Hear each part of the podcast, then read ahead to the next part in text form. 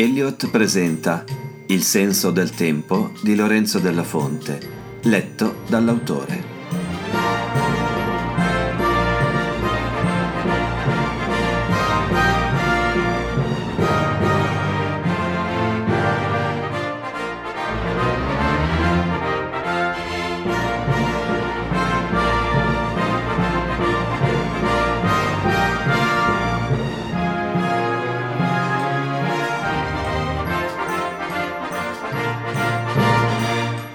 Decima puntata del podcast, Parigi, marzo milleottocentosessantasette.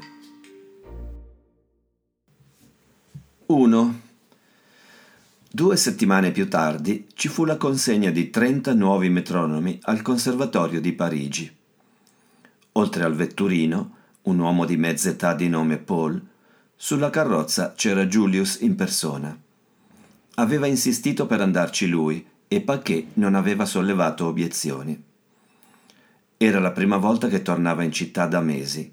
Contava sul fatto che ormai la sûreté si fosse dimenticata del furto o l'avesse archiviato. E poi conoscere il colpevole, la colpevole, gli dava una sorta di tranquillità. Arrischiò addirittura una deviazione per passare dal Procop, ma Bruno non c'era. Da molto tempo non ne aveva notizie. Si erano scritti, nei primi tempi del suo trasferimento a Beaumont, poi l'entusiasmo per il nuovo lavoro aveva preso il sopravvento su tutto. Ma alla solitudine era abituato e considerava la compagnia solo una parentesi temporanea.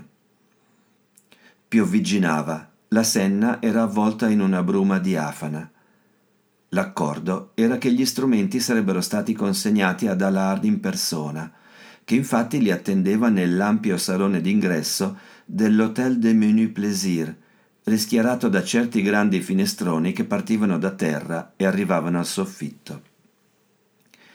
Il Conservatoire de Musique et de Déclamations occupava gli spazi di quel monumentale edificio in Rue Bergère da oltre settant'anni.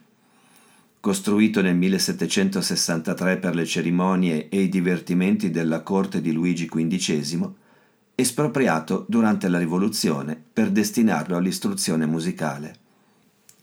Julius si era anche chiesto cosa ci facesse una donna tra gli allievi del conservatorio, ma Paquet gli aveva spiegato che la prima ad essere stata ammessa, quindici anni prima, era stata Camille Ursot, celebre violinista di origine italiana che adesso viveva a New York. Lei aveva rotto il tabù, andando anche incontro ai disagi di una certa disapprovazione sociale, ma da allora era diventato normale che le studentesse potessero frequentare il conservatorio, a patto di superare le severissime audizioni al pari dei maschi. «Paquet ha mandato voi?» chiese Allard, stizzito. «Sì, maestro, per servirvi», replicò Julius in atteggiamento ostentatamente sussiegoso. Allard lo fissò con sospetto. «Che stranezze! Venite dunque, passeremo dall'ufficio del signor direttore, il maestro Auber. Dite al vostro aiutante di consegnare la cassa agli inservienti laggiù», e indicò un tavolo a cui sedevano due persone. «Conoscete Daniel Auber, vero?» «Non ho questo piacere, maestro». «Non intendo certo dire di persona, figuriamoci. Voglio dire se lo conoscete come compositore. È una celebrità in tutta Europa». Mm, «Nemmeno, maestro, mi dispiace». Allard si bloccò. «Ma come? Fate il lavoro che fate, entrate qui dentro e non sapete chi è Auber, il compositore della muta di Portici, l'inventore del Grand Opéra. Tutto il mondo ce lo invidia e ora state per essere ammesso alla sua presenza». Julius abbassò la testa e l'altro sembrò calmarsi. Ripresero a camminare, il suono dei loro passi echeggiava nei grandi spazi vuoti, screziati ogni tanto da una colonna o da un vaso senza fiori. «Badate bene, non è qui molto spesso. Siete fortunato a poterlo vedere. Del resto vi deve firmare la ricevuta per il pagamento, altrimenti...» Alzò gli occhi al cielo e si interruppe, bussando alla porta dello studio di Auber. Il vecchio direttore era seduto alla scrivania. Julius vide il suo sguardo diretto e sincero e fu colpito dal sorriso con cui lo accolse. Invitò i due ospiti a sedersi. Aveva capelli bianchi pettinati in avanti e lunghe basette candide come il colletto della camicia. Il volto rasato ricordava Barem, tranne che per i modi molto più cortesi. «Signor Saint John, si sente spesso parlare di voi?» Una smorfia di meraviglia apparve sul viso di Julius. «Oh, non è il caso di preoccuparsene. Si tratta di commenti positivi. Si dice che voi», e qui abbassò la voce avvicinando il suo naso a quello del suo interlocutore, «abbiate un sesto senso per il tempo. Il buon Paquet sostiene che siate più preciso dei suoi pur pregevoli metronomi». Allard scattò in piedi. «Maestro, non è possibile, io... qui c'è il documento da firmare e poi il signore deve andare...» «Un attimo, professor Allard, un attimo. Firmeremo più tardi. Sentiamo intanto cosa ha da dirci il signor Saint John». Ci pensò giusto tre secondi, poi rispose altero: «Ebbene sì, ho maturato negli ultimi tempi questa sensibilità, signor direttore». E guardò negli occhi Allard con tono di sfida. Gli stava sinceramente antipatico quello e a pugni non poteva prenderlo. «Sareste disposto a darmene una dimostrazione?» sorrise nuovamente Auber. «Certamente, quando vorrete. Come forse sapete, non ho molto tempo e non sono qui di frequente. Che ne dite di adesso?» Julius si guardò intorno, sorpreso. Poi: «Va bene, signor direttore, come voi desiderate». «Bene. Sapevo del vostro arrivo e mi sono permesso di far preparare un'aula appositamente. Volete seguirmi anche voi, professor Allard?» L'insegnante, sbalordito, acconsentì. Passarono in un'aula vicina, dove c'era un altro uomo seduto a un tavolo. Tre metronomi Paquet vi erano appoggiati. «Guardate questi apparecchi, signor Saint John», spiegò Auber. «Sono calibrati a cinquanta, novantasei e centoquarantaquattro rispettivamente. Il nostro tecnico, signor Dufay, ha silenziato il meccanismo che produce il caratteristico ticchettio che voi ben conoscete. Ora voi dovreste sedere al pianoforte e suonare una singola nota, quella che volete, per sedici volte a cinquanta pulsazioni al minuto, poi altre sedici a novantasei e infine le ultime sedici a centoquarantaquattro.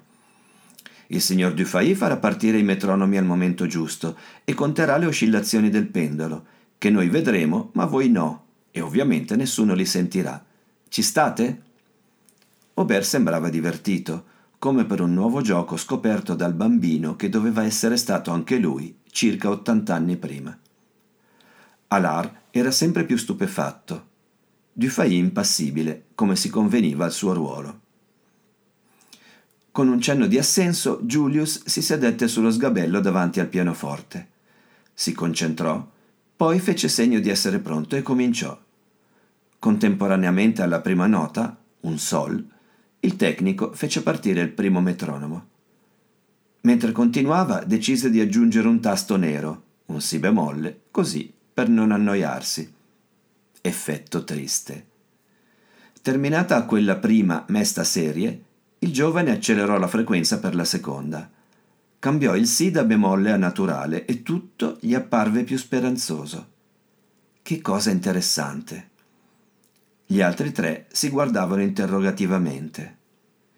Finì anche quella sequenza e sul nuovo indiavolato ritmo provò ad aggiungere un do. Non gli suonava bene e lo cambiò con un re. Adesso sì. Ad Auber parve addirittura di sentire un'orchestra suonare il peccaminoso can-can di quell'ebreo tedesco, Offenbach.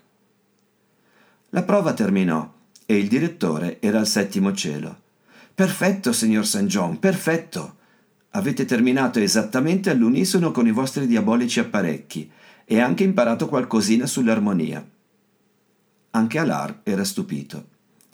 «Avete mai pensato di fare il direttore d'orchestra?» gli chiese Auber. «Potreste studiare qui da noi? Sa il cielo quanti ce ne vorrebbero che non rovinino il nostro lavoro di compositore.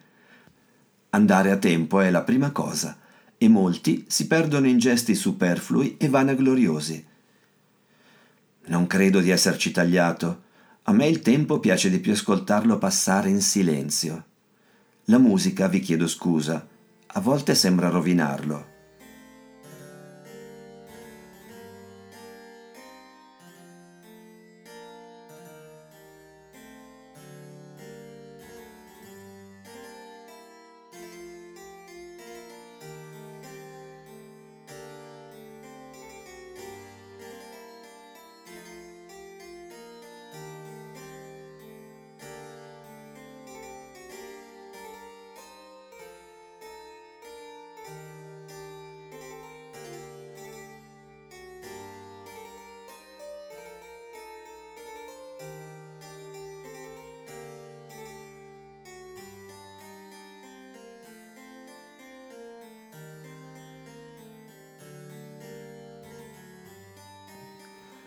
Ci fu un attimo di sbigottimento. Si avvertì limpido il suono di una passacaglia di Couperin, che arrivava dal clavicembalo di una stanza che sembrava lontanissima. «Ebbene, come volete», sentenziò Auber, «ma ricordate che la musica è anche silenzio, e noi compositori dovremmo saperlo bene. Grazie di questa magnifica dimostrazione», aggiunse con un sorriso spento.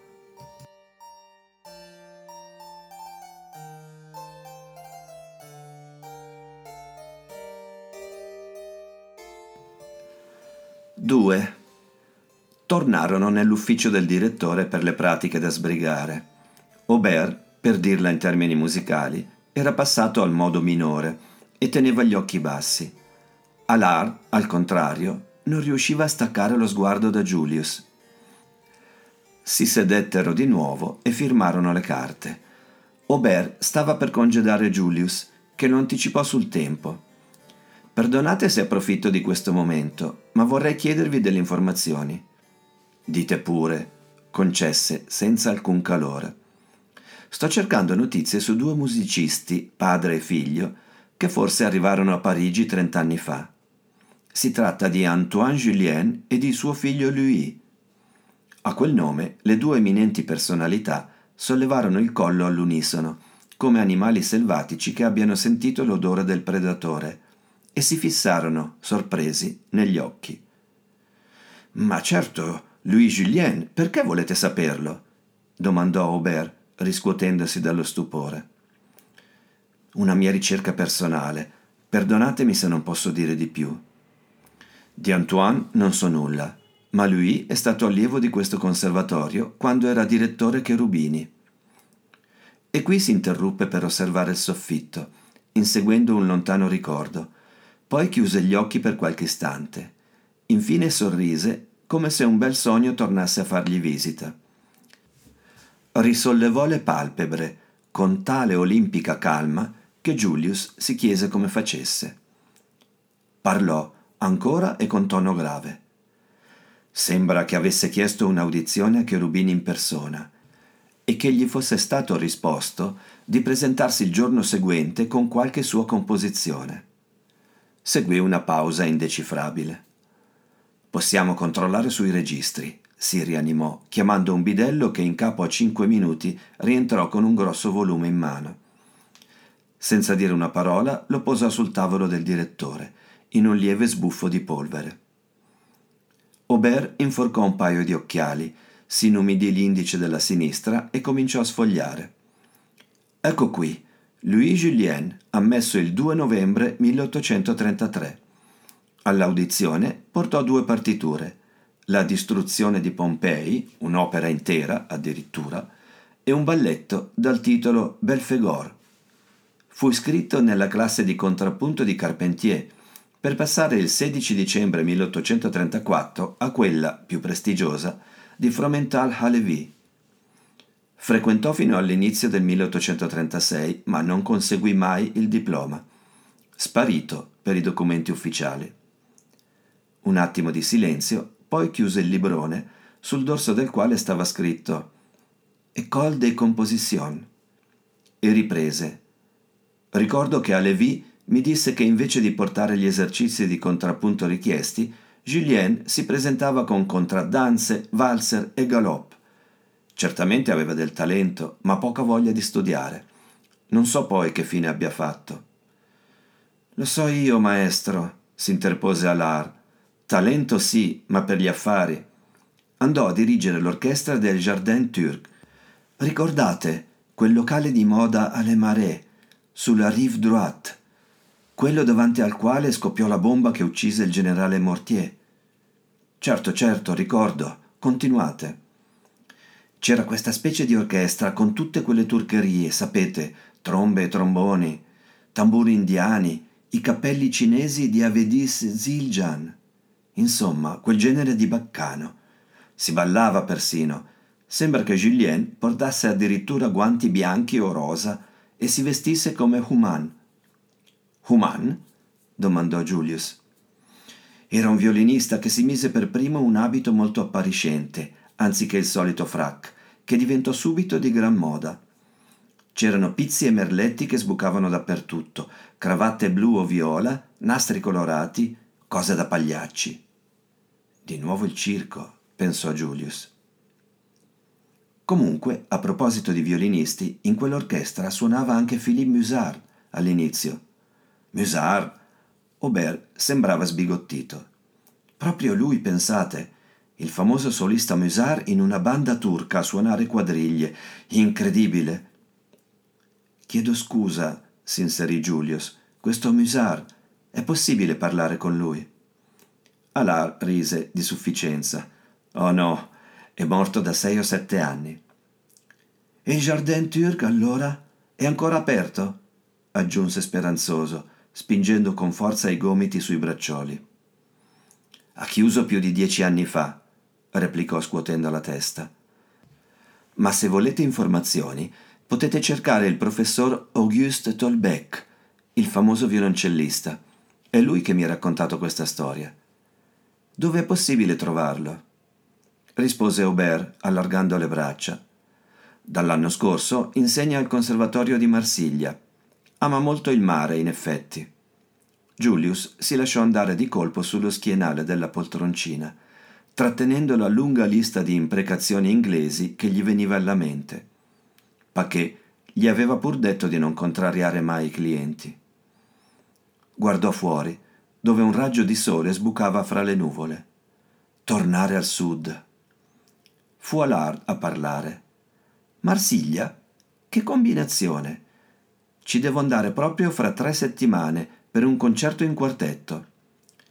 Ci sarà anche Angèle, la violinista che avete visto a Beaumont. Ho scelto i migliori allievi del conservatorio per accompagnarmi.